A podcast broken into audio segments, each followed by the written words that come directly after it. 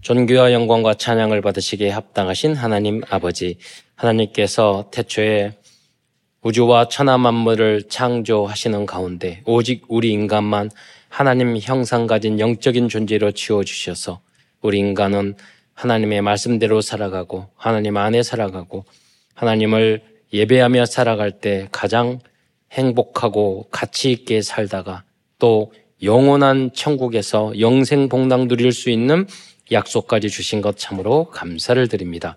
그러나 천 인간이 어디 어리석어 불신앙하고 불순종하다가 사단에게 속아 죄를 짓고 이 땅에 전 인류가 떨어져 오만 가지 고통에 고통에 살다가 지옥에 갈 수밖에 없었는데 예수 그리스도를 통해서 모든 문제 해결해 주시고 이제 예수님을 나의 구주로 영접한 모든 사람을 하나님의 자녀 자녀의 신분과 건세를 얻을 수 있도록 길을 열어 주신 것 참으로 감사를 드립니다.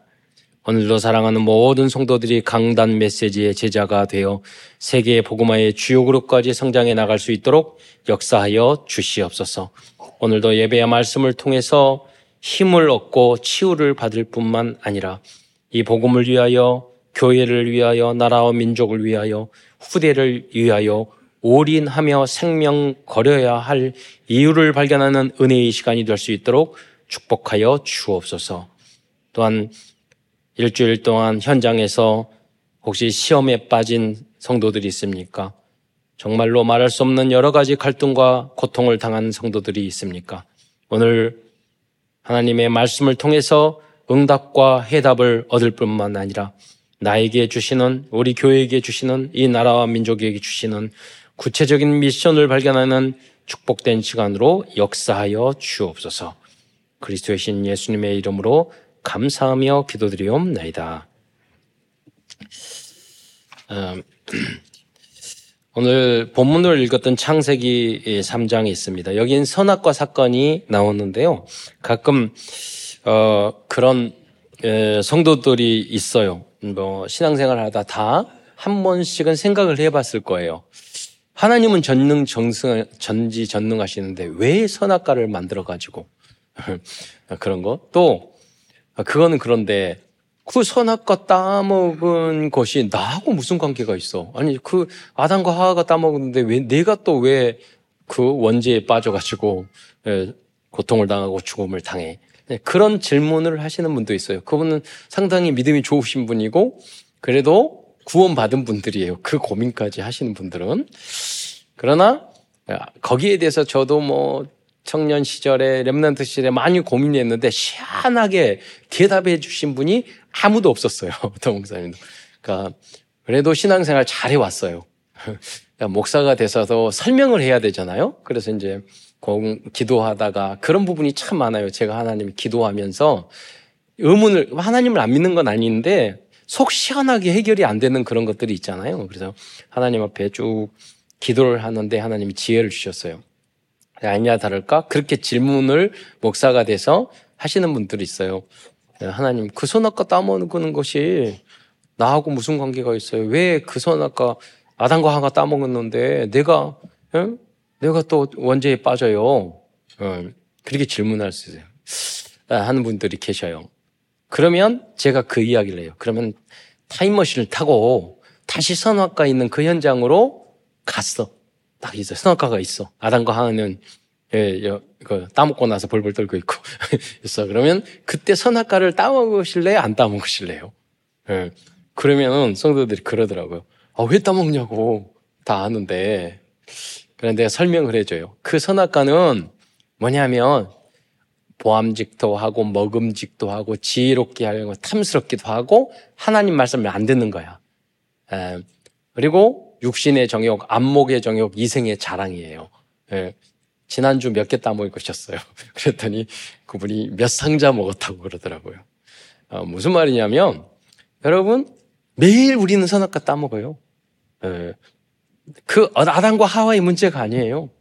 그래서 날마다 여러분 우린 죄를 지어요. 창세기 3장으로. 그래서 우리에게 뭐냐 순간순간 날마다 그리스도가 필요한 줄 믿으시기 바랍니다. 예. 그래서 우리의 힘은 절대로 우리는 이길 수 없어요. 여러분 사람을 보고 미워만 해도 어? 눈만 찡그려도 살인죄라니까요. 성경이 그랬잖아요. 미워하는 거 살인죄라고. 의인 없나, 의인 없나니 한 사람도 없고 모든 사람이 죄를 범하였는 줄 믿으시기 바랍니다. 우리는 그래서 그, 그 창, 그리스도와 날마다 그리스도 안에 있지 하면 그 사탄의 올무틀 함정으로 들어간다고요. 그리고 우리가 그래서 우리 성경을 쭉 믿다 보면 우리가 절대 이해 안 되는 그런 것들이 있어요. 어떤 것이냐면 아니 홍해를 어떻게 갈라 그런 것과 하는 이런 어떤 어, 영적인 신앙적인 그런 거. 또 그리고 약 약간 이해가 안 되는 것들이 뭐냐면 아, 몇천 년, 몇백 년 후에 그런 이야기를 하셔. 성경에 보여. 뭐 우리가 하나님이 성령으로 완전히 역사하지 않으면 그게 안 믿어진다면 천국과 지옥이 보지도 않았는데 갔다가 오지도 않았는데 예. 그럼 이렇게 어떻게 우리가 아느냐? 하나님의 영이 우리 안에 계셔서 깨달음을 주시기 때문에 우리가 믿어주는 줄 예, 믿으시기 바랍니다. 음. 그래서 여러분 반대로 이성적으로는 절대 안 믿어지는데 안 믿을 수가 없네. 그렇잖아요. 설명은 안 됐는데 믿어지잖아요. 그게 뭐냐면 성령의 역사인 줄 믿으시기 바랍니다. 그러나 그거는 어느 정도 되면 의심, 의심을 했다는 것은 설명할 수 있다는 걸 말을 해요. 그래서 우리가 성경 공부를 하고 배우고 그럴 필요가 있어요. 최소한 우리가 의심하는 정도 정도 이상은 우리가 말씀 속에서 다 깨달을 수 있어요. 우리가 깨닫지 못하는 것, 우리가 의심하는, 우리가 의심하지 못하는 것은 알 수도 없는 거예요. 모르는 건 의심도 안 해요. 무슨 말이냐면 해결될 수 않는 것은 의심도 못 한다는 말이에요. 그러니까 여러분 성경 안에서 아, 왜 이러지? 하면 저는 그런 게 노트 한 권, 그 중고등학교 때도 저는 의심이 많아가지고 다 적었어요.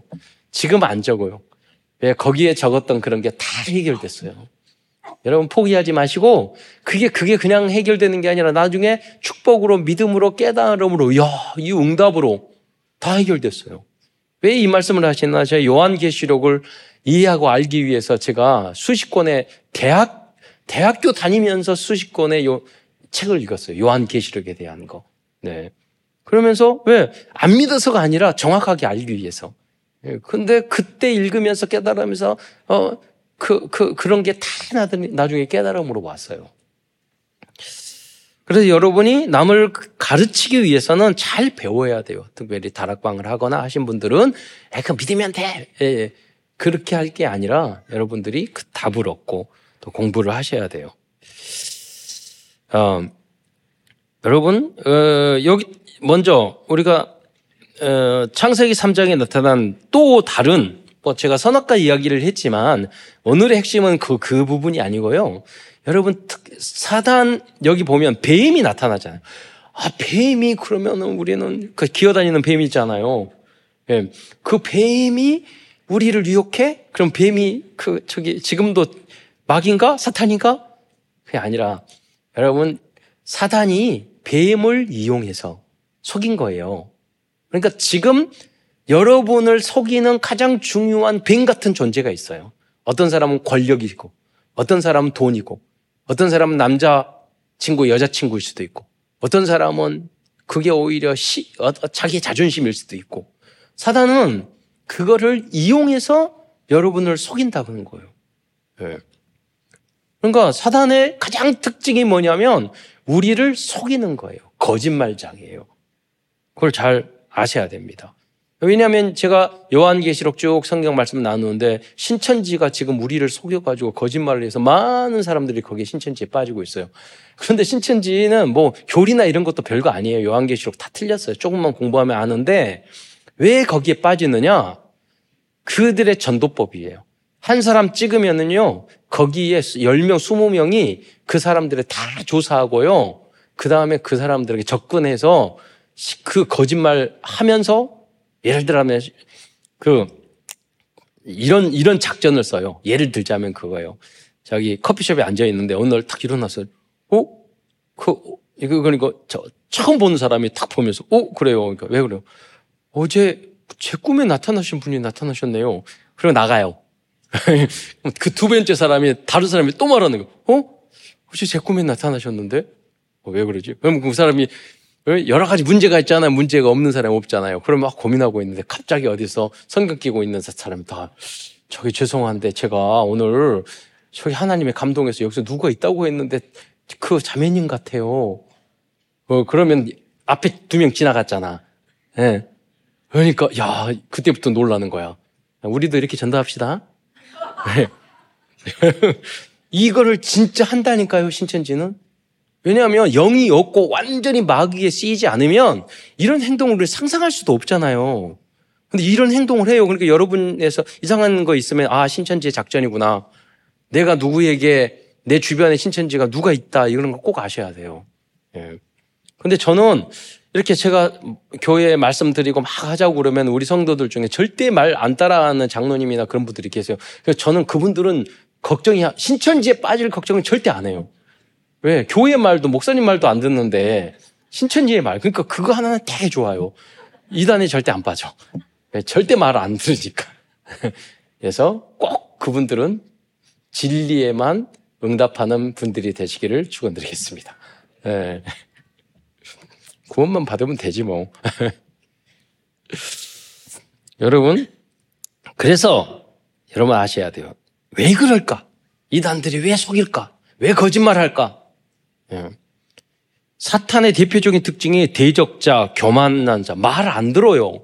그 전에 엄마, 아빠 말 안 듣고 하나님 말씀 안 들고 목사님 말 안 듣고 여러분 목사님 순종하고 교회 순종하고 하는 사람들 절대 이단에 안 빠져요.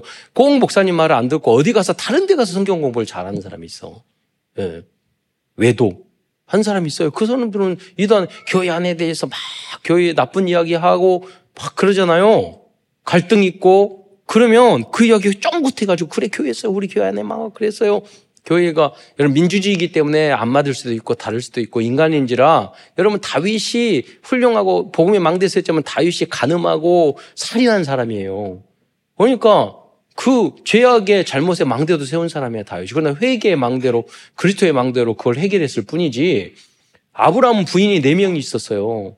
성경에 나오는 모든 선지자들이 잘못한 사람들이에요.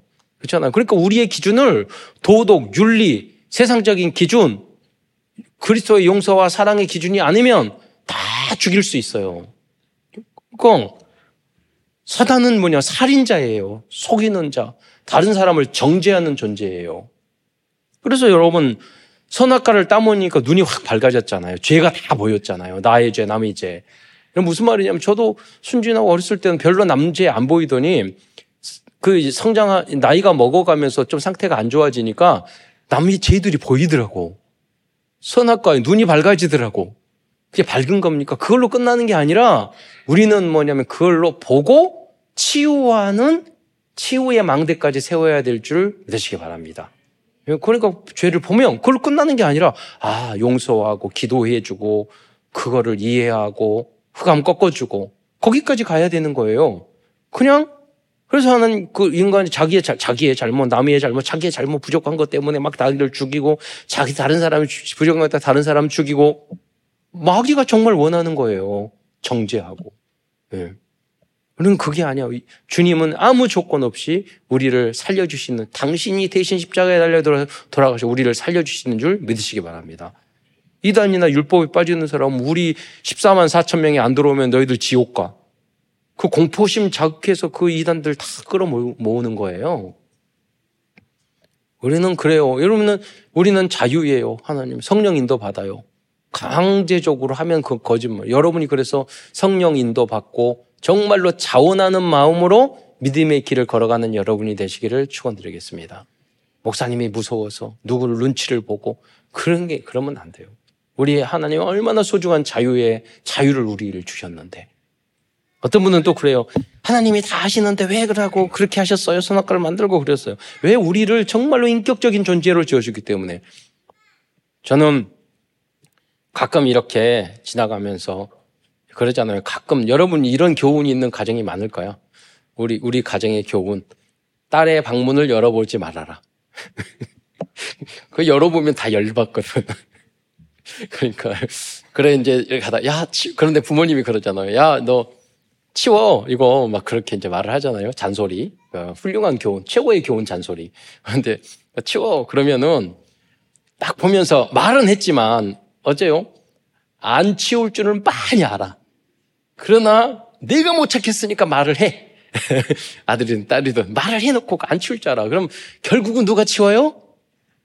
우리가 치워요. 왜? 엄마 아빠가 치워요. 왜? 그 엄마니까 사랑하니까 부모니까 해결은 누가 해요? 똑같아요. 하나님이 여러분에게 인격적인 존재니까 이거 이거 하라고 말은 했지만 안 할 줄 뻔히 알아. 그런데 그럼 누가 치워요? 누가 해결해요? 하나님께서. 그래서 하나님 인간의 힘을 입고 우리 죄 문제를 청소하기 위해서 씻어주기 위해서 이 땅에 오신 분이 그리스도인 줄 믿으시기 바랍니다. 대신 왜 사랑하니까. 그 청소는 해야 되잖아 깨끗게. 그래서 그래서 주님께서 해결해 주신 줄 믿으시기 바랍니다. 그래서 우리는 감사하면 되는 거예요. 믿으면 되는 거예요. 아, 내가 하나님의 자녀구나. 저분이 우리 엄마 아빠구나. 아, 내가 아, 길거리 지나고 나오고 자녀 아닌데 그렇게 해주겠어요? 남, 남인데? 안 해준단 말이에요. 여러분이 모두 하나님의 자녀인 줄 믿으시기 바랍니다. 그리고 사탄의 모습은 아름답고 완벽하게 잘생겼다고 그랬어요. 그러니까 이 사탄이요. 그건 그, 그, 그러니까 나이에 따라 대상에 따라 다르겠지만 사탄이 이건 뭐냐면 세상에 좋은 것, 이런 것, 뭐 우리 청소년들은 다 아이돌 거기에 빠지잖아요, 한때. 그잖아요. 그, 그러니까 남자들은 권력, 정치, 거기에 걸려서 빠진다면 청소년들은 세상에 그거, 옷, 뭐, 연예인, 아이돌, 이렇게 빠질 수 있어. 각각 달라요. 여러분, 무의식 체크할 때 중학교 1학년 남자애들이 무의식 체크할 때 꼭 적는 거 있어요. 뭐예요? 뭐가 있겠어요? 무의식 탁 마음에 있는 걸 적으라고 그러면 항상 생각하고 있는 거. 게임. 그렇잖아요. 그러니까 그한테는 뱀이 게임이야. 그렇잖아요. 24시간 무시로. 거기에 걸러놓으면 각각 다 각각 다른 거예요. 여러분 대, 대상자들이 아, 아빠들 마음속에 24시간 있는 게 뭐예요? 돈. 그래요. 그 잘, 그걸 통해서 무너뜨린다니까요? 여러분. 그러니까 각자 대상자가 달라요. 사, 사, 사탄이 이용하는 방법이 달라요. 또한 사탄의 전문과 특기는 하나님을 찬양하는 천사요, 음악고 춤추는 것입니다. 지금 말하자면 사탄은 예술가였고 아이돌과 연예인과 같은 존재라고 비유할 수 있습니다. 그래서 사탄은 이러한 자기의 것을 가지고 여러분에게 맞는 것을 가지고 여러분을 속이는 거예요. 예. 그래서 여러분이 그리스도로 결론 나고 모든 문제 해결자 그리스도로 끝내지 않으면 사단에게 항상 빌미를 주는 거예요. 항상 기뻐하고 검사에 감사해요. 하나님 절대 의주권을 왜냐고 나는 이게 문제가 있어요. 나는 이게 문제가 있어요. 나는 이게 어려워요. 난 이것 때문에 행복하지 않아요. 그러면은요, 뭐, 사단이 째고 웃어요. 니는 내 밥이야. 여러분, 사탄 물러가라 소질이 진다고 사탄이 사라지는 게 아니에요. 하나님, 이 문제가 있어도 오직 그리스도로 나는 끝냈습니다. 감사합니다. 이 문제에 분명히 하나님의 계획이 있는 줄 믿습니다. 그렇게 했을 때 사단이 벌벌 떨고 여러분에게 뭐가 없는 거예요. 안 그러면 여러분이 아무리 예배 드리고 아무리 해도 계속 끌려다니게 돼 있어요. 왜? 성경하고 안 맞으니까. 네. 여러분 이, 이 땅에서 똑같이 살지만은 여러분 그래서 요한계시록에는 많은 고난의 이야기가 있는 거예요. 어려움 이야기가 있고. 근데 그, 그것을 뛰어넘는 사람은 지금 하나님의 나라 새 에루살렘이 지금 내 안에 임할 줄 믿으시기 바랍니다. 행복, 지금 행복한 거예요. 지금 승리하는 거예요. 그러다가 천국 가는 거예요. 잖아요. 여러분, 내가 힘들, 문제 있으면 문제에 빠지고 어려우면 어려움에 빠지고 그 사람이 어떻게 전도자가 되고 다른 사람을 살릴 수 있겠어요? 겨우 내가 구원은 받을 수 있겠죠. 음, 그러나 참된 전도자는 될 수 없어요. 70인 제자는 될 수가 없어요. 성경에 다 그렇게 나왔잖아요. 포로로 끌려가도 노예가 돼도 어떤 문제 속에 있어도 속국이 돼도 거기서 하나님의 절대 주권을 생각하며 감사하고 기도하다가 응답받았잖아요. 그게 복음이에요. 완전 복음의 사람이에요. 쉽지 않는 일이지만 여기 이러한 절대 망대에 도전하는 여러분이 되시기를 축원드리겠습니다. 왜냐? 우리는 하나님의 자녀인데 여기에 마귀에게 계속 속고 산다는 게 너무나도 억울하잖아요. 너무나도 큰 축복이 있는데 여러분 그러면요 그 응답을 받으면 당장 오늘부터 여러분 응답이 올 줄 믿으시기 바랍니다. 음.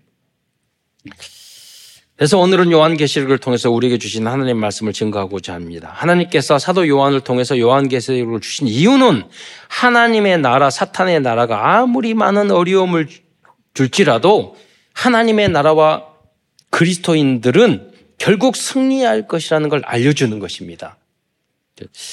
설교 끝났는데 이것만 알면 어, 근데 진도를 나가야 되기 때문에 해야 돼요.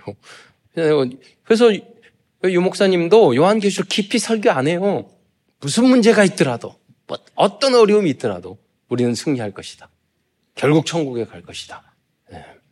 그래서 그냥 단순히 이렇게 하면 여러분 이해가 안 되기 때문에 그 내용을 잘 알고 어, 여러분 이해하면 훨씬 말씀을 알수록 내가 견고한 망대, 견고한 성이 되어서 문제가 왔을 때 거기 헷갈리지 않고 탁 이겨요. 그러니까 여러분 하나님 말씀을 정확하게 아는 게 굉장히 중요해요.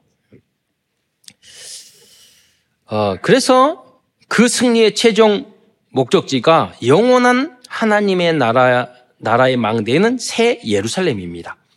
그래서 성도들은 세상에서 겪는 고난과 어려움을 보면서 낙심하지 말고 항상 새 예루살렘을 바라보아야 하겠습니다. 사탄은 처음부터 사람들을 미혹하고 속이고 고통을 주고 죽이고 있기 때문입니다. 계속해서 이 땅에는 전쟁과 기근과 어려움과 일본에 지진 났잖아요. 그렇잖아요. 전쟁 지금 우크라이나 하고 있잖아요. 팔레스타인 하고 있잖아요.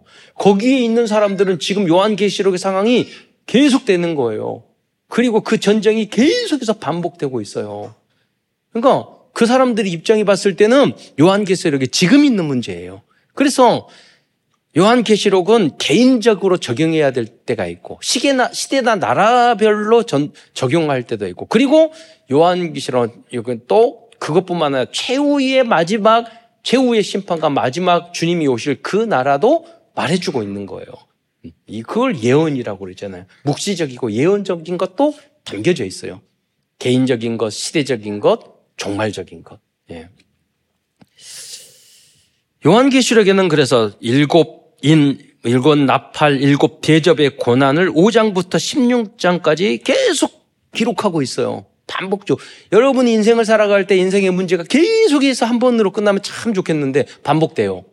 또 오고, 끝난 줄 알았는데 또 오고, 7이라는 숫자는 완전한 계속 반복돼요. 여러분 계속. 현재.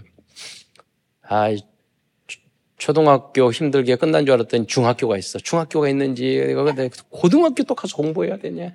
고등학교 가니까 대학 가야 되네. 대학 가니까 이제 취직 하니까 더 힘드네. 방학도 없어. 취직하면.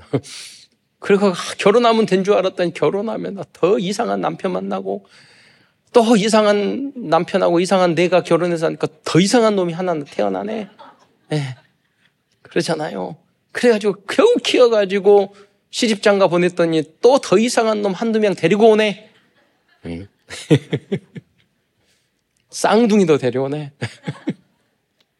어, 또 육아를 해야 되네. 예. 여러분, 복음으로 축복으로 결론 내지 않으면 다 고난이라니까요. 예. 계속 되는 거예요. 오늘 여러분이 복음으로 결론 내면 모든 것이 행복의 시작인 줄, 응답인 줄 믿으시기 바랍니다.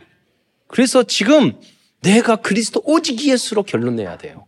그러면요, 정신적으로, 마음으로, 영적으로, 경제적으로 다 응답이 오기 시작하는 거예요. 네. 억울하잖아요. 우리가 이 복음과 이 응답을 앞에 두고 계속해서 고난만 당하고 계속해서 매만 맞고 하나님도 한테 매 맞고 마귀한테 처맞고 세상에서 고통당하고 그런 식으로 살아가는 거예요. 그러나 그리스도로 결론 딱 내잖아요. 내 안의 행복의 망대, 그리스도의 망대. 다른 사람하고 크게 변화가 없지만은 아무 관계가 없어. 무시한다는 게 아니에요. 관계가 없어지는데 어떡할 거예요? 그 영적인 힘이고 복음의 힘인 줄 믿으시기 바랍니다. 그러다가 나머지도 다 풀려져 나가기 시작하는 거예요. 이와 같이 우리들, 우리 인간들이 이 세상에서 사탄과 세상을 통해 겪는 어려움은 반복적으로 계속될 수밖에 없습니다. 고난과 어려움 없이 이 세상에 살아가는 사람은 아무도 없습니다. 예. 어떤 사람은 그래요. 나, 내, 내 문제가 제일 커. 그런 사람들은 절대로 전도자가 될 수 없어요. 그렇잖아요. 내 문제가 제일 커. 다른 사람보다 내 문제, 우리 가정 문제, 나의 문제가 어려가지고 그런 사람은 어떻게 다른 사람을 도와주겠어요? 뭐 자기의 틀 어, 함정에 빠져가지고 사는 거예요. 진정으로 제자를 만나기가 어렵다면 만나도 겨우 어쩌다가 한 번씩 음. 그리스도로 결론 내는 끝내는 여러분이 되시기를 축원드립니다. 왜냐하면 여러분이 그 뒤에 우리가 그리스도로 끝낸 후에 우리의 참 선지자 최상 왕 대신 그 그리스도 이름으로 끝낸 후에 받을 응답이 너무나도 크기, 크고 많기 때문입니다. 그러나 마나용 왕 어린 양 그리스도께서는 결국 사탄의 사탄과 싸움에서 승리하셨을 뿐만 아니라 우리도 사탄과 세상을 이기고 결국에는 하나님의 나라 새 예루살렘으로 입성하게 될 것입니다.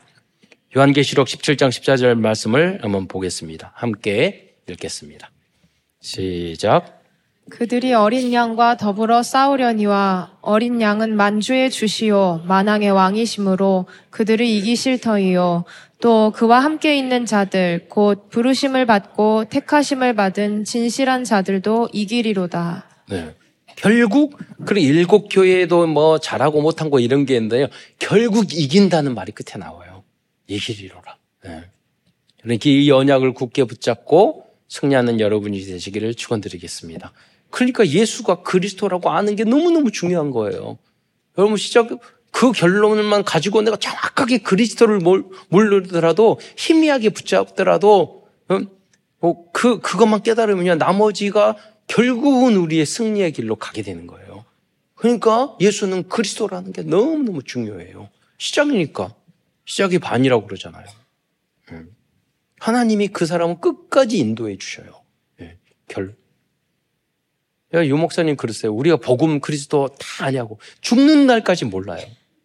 그러나 하나님은요, 우리가 예수는 그리스도 단 1%로만 아들, 아, 알더라도 하나님은 300%의 축복으로 우리에게 더해 주실 줄 어, 믿으시기 바랍니다.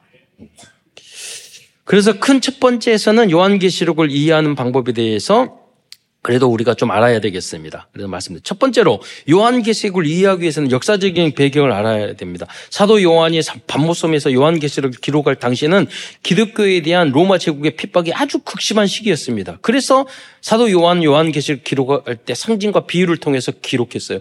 무슨 말이냐면 그 그때 검열을 다 했거든요. 편지나 이런 것들을. 그러니까 로마 정부에서 기독교를 하기 때문에 예수님을 어린애 왕으로 만왕의 왕인데 어린 양이야. 그러면은 이거 예수라고 말 안 했는데 이게 뭐지? 유대인 로마 사람들이 검열하게 헷갈리는 거야. 이게 어린 양이 만왕의 왕이. 예. 근데 그리스도인들은 알잖아. 어린 양이 누군지 알잖아요. 어린 양을 보라. 예. 그, 그리고 앞으로 계속해서 핍박이 일곱 개에 보내는데 앞으로 백, 그 예언, 하나님 계시에 의하면 앞으로 그냥 딱 봐도 앞으로 로마가 100년, 200년은 더 갈 것 같아. 그잖아요.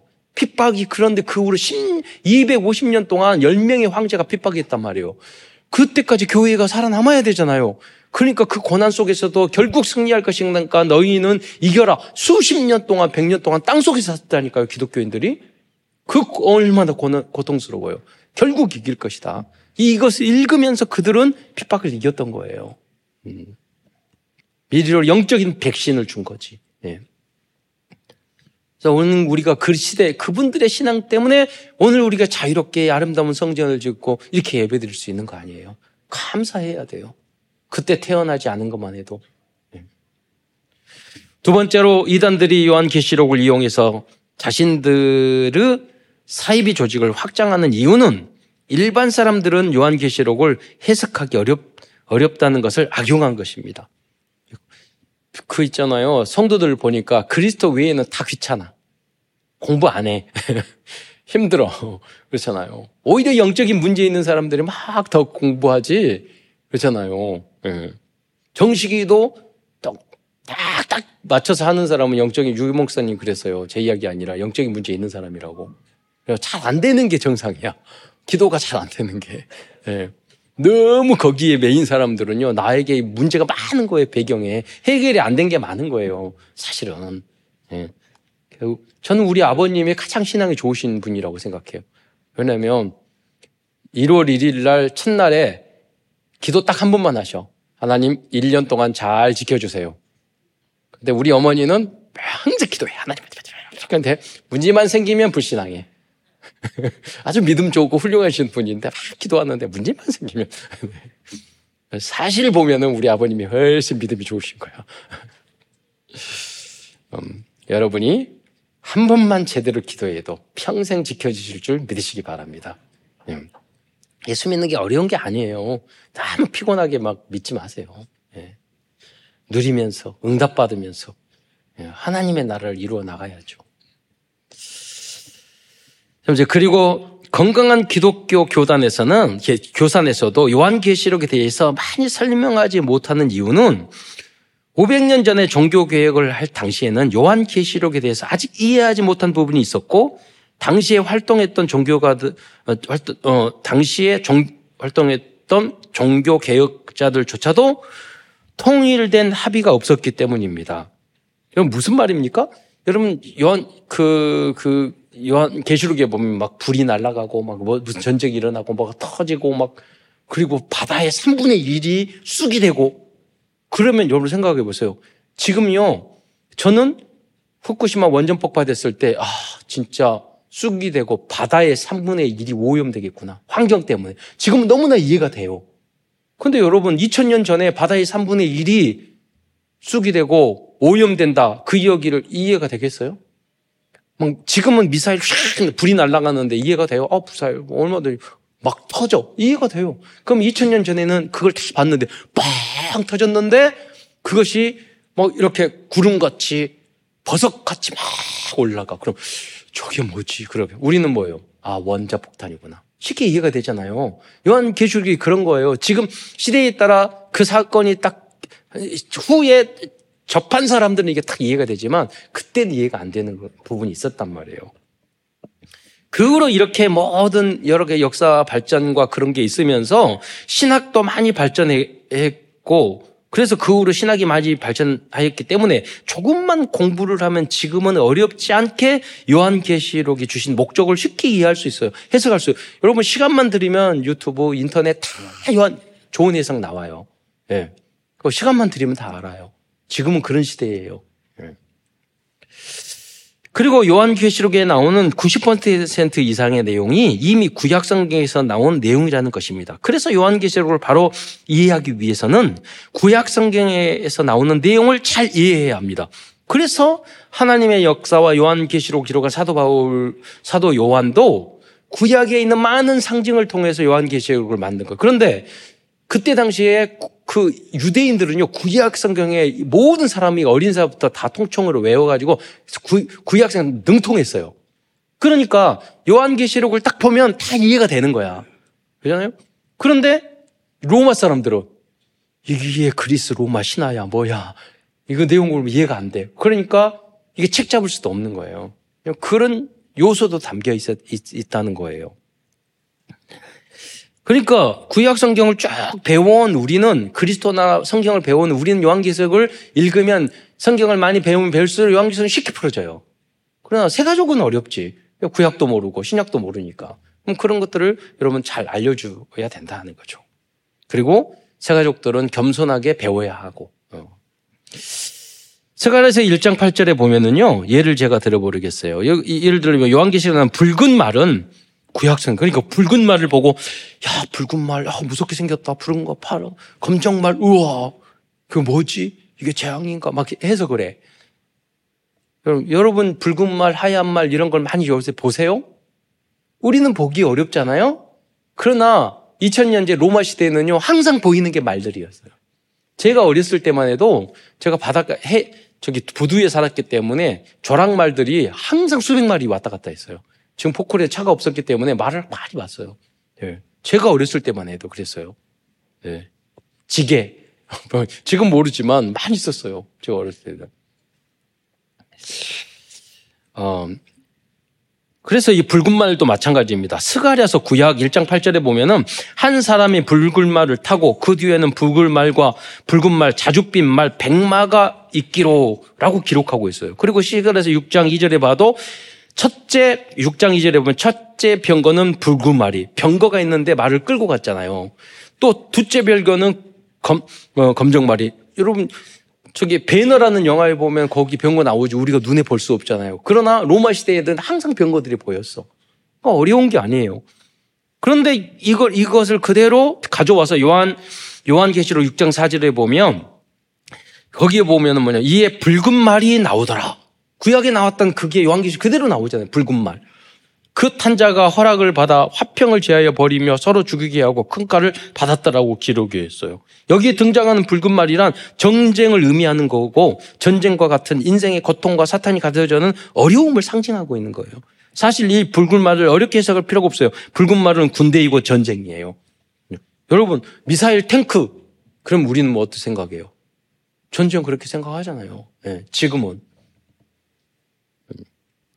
그런데 2000년 전에 탱크를 다 환상의 탱크를 봤어. 뭐 그, 그 쇠가 막 가, 가. 그럼 그 사람들 해석이 되겠어. 너무 신기할 거 아니에요. 상징적인. 네. 모르죠. 세월이 지나면 그냥 해석이 되는 거예요. 그런 게 요한 계시록이라 이 말이죠. 예를 들자면. 그러니까 여러분 지금 음, 지금으로 하면 탱크 미사일 이렇게 쉽게 여기 미사일 그러면 쉽게 군대와 전쟁이 떠오르는 것과 같습니다. 불국말, 검은말, 흰말 그때는 로마 군대는 다 그런 말들이 있었어요. 뭐 몽골도 마찬가지고. 네. 그리고 요한계시록을 바르게 이해하기 위해서는 각종 숫자들에 대한 상징을 잘 알아, 야 하고 그 숫자를 무리하게 적용해서는 또 안 된답니다. 여호와 신천지도 여호와 증인도 14만 4천 명 차면 온다. 그래가지고 여호와 증인들도요 14만 4천 4천 명이 1914년이니까 숫자가 찼어요. 그런 그날 온다고 했는데 안 왔어. 그렇잖아요. 안, 안, 안 왔어요. 그러니까 그 후로 지금도 여호와 증인한테 말하면 몰래 하나님 보이지 않게 예수님이 내려왔다고 그래요. 지금도 여호와 증인한테 말해보세요. 저도 여러 번 물어봤어. 보이지 않게 내려왔다고 그래. 그때 내려왔다고. 그런데 성경은 어떻게 나왔죠? 구름을 타고 내주시라 죽인 자도 보고 눈으로 딱 봐야 되는 거야. 몰래 내려왔어. 그러니까 성경과 안 맞는 거예요. 지금도. 여러분, 신천지가 몇천 명, 몇만 명 있을 때는요, 14만 3, 4천 명 차면은 그때 끝이 온다고 그랬어요. 근데 숫자가 넘어버렸네. 그러니까 교리를 바꿨어. 왜요, 여러분? 그리고 시험 쳐. 그래, 시험에 합격하면 14만 4천 명이 돼야 돼. 또 그걸 바꿔. 제 마음대로 바꾼다니까요, 그렇게. 예. 네. 그, 왜냐하면 그 숫자를요, 잘못 해석하기 때문에 그래요. 성경에 나오는 숫자는 특별한 경우를 제외하고는 다음과 같이 성경에서 반복되고 있는 일반적인 상징성을 가지고 있습니다. 여러분, 성경을 계속 읽다면 제 7일 계속 나오잖아요. 7, 오순절, 오순절 계속 나오잖아요. 왜 오순절인지 아세요? 제 8, 오순절인지 아세요? 77에 49, 77 다음 날 아니야. 그러니까 예수님이 부활하는 게 7, 7인데 안식일이 7일인데 안식 후 첫날 8이에요. 8은 구원의 숫자예요. 그래서 아, 그 노아의 방주에는 시, 가족이 그 구원만 식구가 몇 명이었죠? 8이잖아요. 8명의 식구야. 그래서 쭉 읽다 보면 공통적인 숫자에 대한 그것이 나온다고요. 쭉 보면. 그러니까 어렵지 않아요. 3은 하나님의 숫자, 0과 7과 10은 완전함, 4는 사람과 사탄, 12는 선택과 구원받은 백성의 숫자. 그걸 위해서, 그래서 24, 12, 12에가 24 장로는 구약의 구원받은 숫자와 신약의 구원받은 숫자 합쳐서 24. 그리고 완전한 숫자 12에다가 공색이 붙여 완전한 공색이 붙여서 12지파 14만 4천. 그래가지고 완전한 구원받은 백성을 상징하는 거예요. 이렇게 숫자마다 상징성이 있는 이유는 한글과 다르게 히브리어 알파벳은 숫자마다 의미와 상징이 있기 때문이에요. 그래서 다윗이라는 단어의 숫자를 합하면 14가 돼요. 그러니까 유대인들에게 14 그러면 누가 떠오르요? 다윗이 떠오르는 거예요. 우리도 마찬가지예요. 여러분 그래서 축구 선수 7 하면 누가 떠올라요? 네. 다들 축구를 안 보시나. 손흥민이 그 유명한 7. 과거에 우리 세대는 어렸을 때는요 11이었어요. 왜? 왜 10일이었어요? 다 잊으셨나? 차범근이 11원이었어요. 어, 치매 가보셨나? 겸손하여서. 어. 어, 그래서 유대인들은 14하면 이렇게 떠오르는 거예요. 그래서 여러분 요한계시록에 많은 숫자가 나왔죠. 우리는 헷갈리지만 유대인들은 어렵지 않아요. 예. 그래서 한국인들이 요한계시록에 나오는 숫자를 보면 혼란스럽고 어렵지만 오히려 유대인 그리스도인들은 처음에 그리스도인은 다 유대인 출신이었기 때문에 더 명확하고 쉽게 이해할 수 있었던 것입니다. 이해 못하는 사람들이 누구예요? 이방인과 로마 사람들은 이해가 안 돼. 예. 그걸 속이기 위해서 그런 거예요. 비밀은 구원받는 사람만 알기 때문에. 이 사실을 알고 있었던 요한 사도는 구약의 각종 상징과 숫자를 활용하여 요한계시록을 기록했던 것입니다. 그리고 요한계시록은 기록한 그대로 이해하게 되는 그대로 이해하면 되는 경우가 아주 많아요. 요한계시록의 많은 부분은 스스로 바로 해석해 주는 경우가 경우가 많기 때문이에요. 너무 이해가 안 되는 부분은 무리하게 해석하지 마시고 어떤 분이 그런 말을 했어요. 그 생선을 먹을 때 그 어린아이들은 그냥 고기만 먹잖아요. 우리는 어두 육미. 여기 신선한 아무거나 먹으면 신선한 물고기는 머리를 아작아작 씹어 먹거든요. 그럼 맛있거든.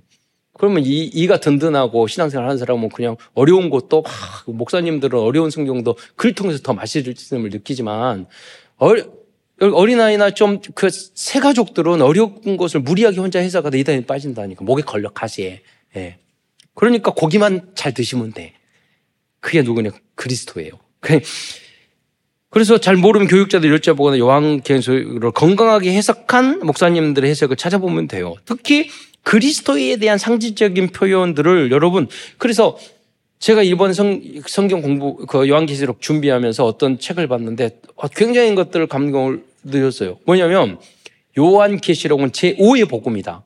왜냐하면 마테마가 누가 그 사복음서가 예수님에 대해서 이렇게 이야기하는 예수님의 행적과 말씀을 집중적으로 기록해 놓은 거잖아요. 그래서 복음서라고 그러잖아요. 사복음서, 마테마가, 누가, 요한. 그런데 가장 그리스도에 대해서 정확히 표현하고 구체적으로 표현한 게 요한 계시록이라는 거예요. 그러니까 요한 계시록에 대해서 예수님에 대해서만 그리스도에 대해서만 줄긋고 여러분 쭉 찾아보세요. 그럼 너무나도 명확하게 그리스도가 나오는 거예요. 왕 대신, 천지자 대신, 우리의 구원자 대신, 음, 만왕의 왕 대신 그렇잖아요. 영원히 우리를 새 예루살렘에 우리를 입성할 우리의 신랑 대신 그리스도. 예. 그래서 다음 그리스도를 상징하는 예를 이제 들어보겠는데요. 그게 요한계시록 22장 13절입니다. 한번 어, 짧은 내용이니까 읽어 읽겠습니다. 22장 13절 시작. 나는 알파와 오메가요 처음과 마지막이요 시작과 마침이라. 음. 여러분 헬라어에는 알파, 베타, 감마, 델타, 이오타, 카파 이렇게 해서 오메가잖아요 마지막까지 알파하고 오메가 그, 그 처음과 끝이는 거 A와 Z예요. 예. 그러니까 알파와 오메가요. 그러면 하나님은 창조 시간과 모든 걸 창조주부터 영원한 천국까지 영원까지 영원조부터 영원까지 시작과 끝이에요. 그러니까 그게 여기 보죠. 두 번이 알파와 오메가라는 말을 설명을 뒤에 해줘요. 처음과 마지막이요. 우리가 또 이해가, 이해를 못할까봐. 시작과 마침이라. 이런 식으로 그 해석을 계속해, 그, 바로 해석을 대부분 해주고 있어요. 특히 그리스도에 대한 내용은 어렵지 않게.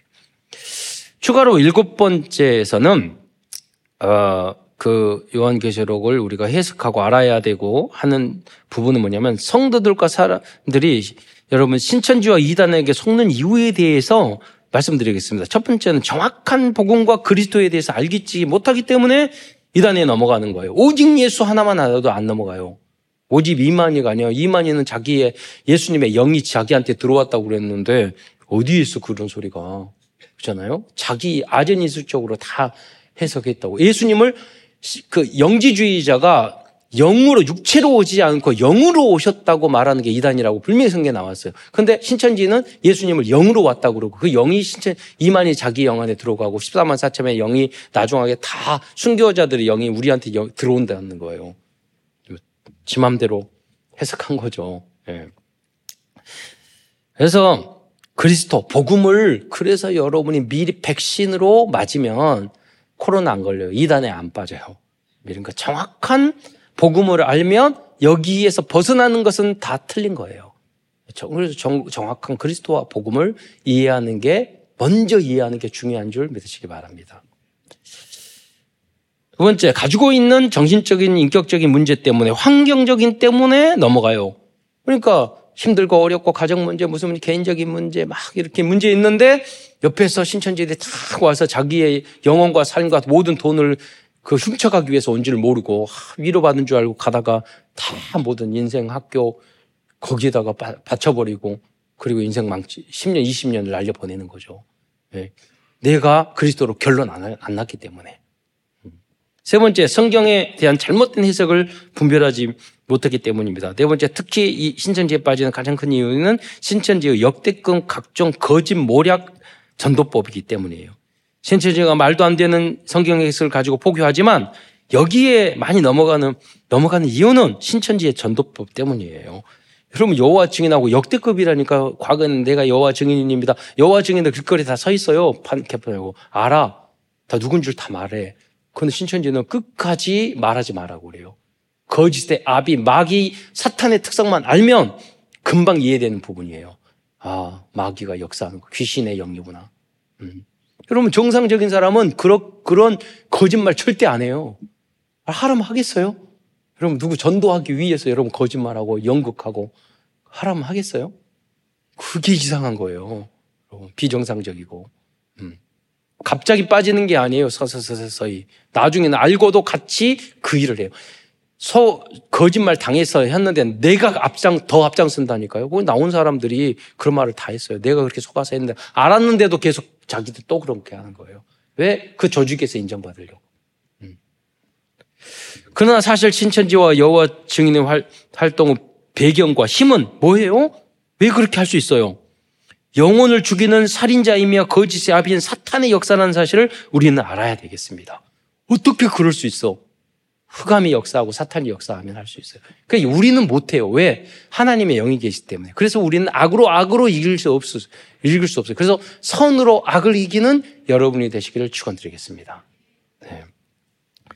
큰 두 번째에서는 하나님의 나라와 새 예루살렘에 대해서 말씀드리겠습니다. 첫 번째 요한계시록 21장에 보면 예루살렘의 기초석에 대해서 말씀하고 있어요.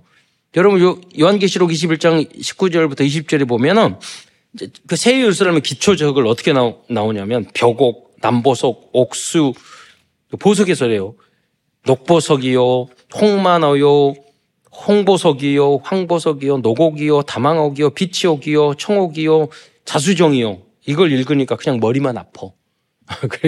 그런데 빛 에메랄드 이렇게 하면 어 보석이네. 영어로 말하면 조금 이해가 돼. 근데 12가지 보석 중에서 우리가 영어로 아는 것도 별로 없어요. 그래서 제가 작년에도 그랬지만 12가지 보석을 사진으로 준비했습니다. 그래서 한번 읽어보겠습니다. 제가 말하면 읽으세요. 자, 띄워주세요. 12보석. 자, 시작. 혀곡. 다음 읽으세요. 남보석. 다음. 옥수. 어. 녹보석. 다음. 홍만호. 네. 홍보석. 노곡, 녹주석. 예. 다음. 어. 담황옥, 비취옥, 청옥, 자수정, 벽옥. 어, 뭐 다양한 벽옥에 대한 다양한 벽옥도 제가 왜 보여주냐면 벽옥이 딱 한 색깔만이 아니더라고요. 여러 가지 색깔이 나와요. 예, 이렇게 보니까, 그러니까 우리 한글로 말하면 되게 촌스럽잖아요. 그런데 직접 보니까 다르잖아요. 여러분, 이 아름다운 걸 왜 하나님이 땅 속에 묻어두셨겠어요? 상징이잖아요. 우리가 새 예루살렘에는 이거보다 천만 배 아름다운 그 새 예루살렘에서 우리가 영원토록 살게 될 줄 믿으시기 바랍니다. 그러니까 이 땅에 그런 욕심을 가질 필요가 문제가 있어도 우리는 한 달마다 새 예루살렘이 충만해져야 돼요. 미리 당겨서 우리 안에 있어야 돼. 그러면 어떻게 되느냐? 이 땅에서도 그걸 누리게 된다니까요. 비슷한 것까지. 우리 자녀들은, 우리 후대들은 다 대리석 깔린 집에서 살아야 될 거 아니에요. 최고의 멋진 집에서. 뜻이 안에서 이런 것. 네. 그런 응답이 여러분과 후대들에게 있을 줄 믿습니다. 그래서 우리는 랩런트 사역을 해야 되는 거예요. 네. 다음으로 요한계시록 4장 전체를 보면 하늘 보좌에 대한 내용을 상징적으로 자세히 기록하고 있어요. 뭐 요한계시록 보면 하늘 문이 열려서 여기로 올라오라 그러면서 하늘 보좌를 보여주거든요. 거기만 열 24 장로들이 자기 금명관을 하나님 앞에 보좌에 던지면서 영광을 돌리는 그런 장면이에요. 근데 이 성경 전체에서 보좌에 대한 이야기를 가장 많이 14번이나 쓰고 있어요. 그게 요한 계시록 사장이에요. 하늘 보좌를 가장 상징적으로 잘 보여 있는 게 요한 계시록 사장이에요. 한번 나중에 따로 읽어보시기 바랍니다. 그래서 요한계시록 사장 전체는 하늘 보좌에 대해서 상 14번이나 보좌를 이야기하면서 상징적으로 설명해 주고 있어요. 새 예루살렘 하나님의 나라는 한, 하나님의 보좌가 있는 곳인 줄 믿으시기 바랍니다. 세 번째로 새 예루살렘은 하나님의 나라입니다. 그렇다면 그 영원한 새 예루살렘 어떤 곳일까요? 그 오늘 본문으로 읽었던 요한계시록 21장 1절부터 4절이 새 예루살렘 하나님의 나라에 대해서 천국에 대해서 설명을 하고 있어요. 그 천국은 새 하늘과 새 땅이에요. 이전 하늘과 이 우주가 싹 사라지고 전지전능하죠. 새 하늘과 새 땅을 우리에게 주신다고 그랬어요. 또 두 번째로 신부가 단장한 것 같이 아름다운 곳이에요.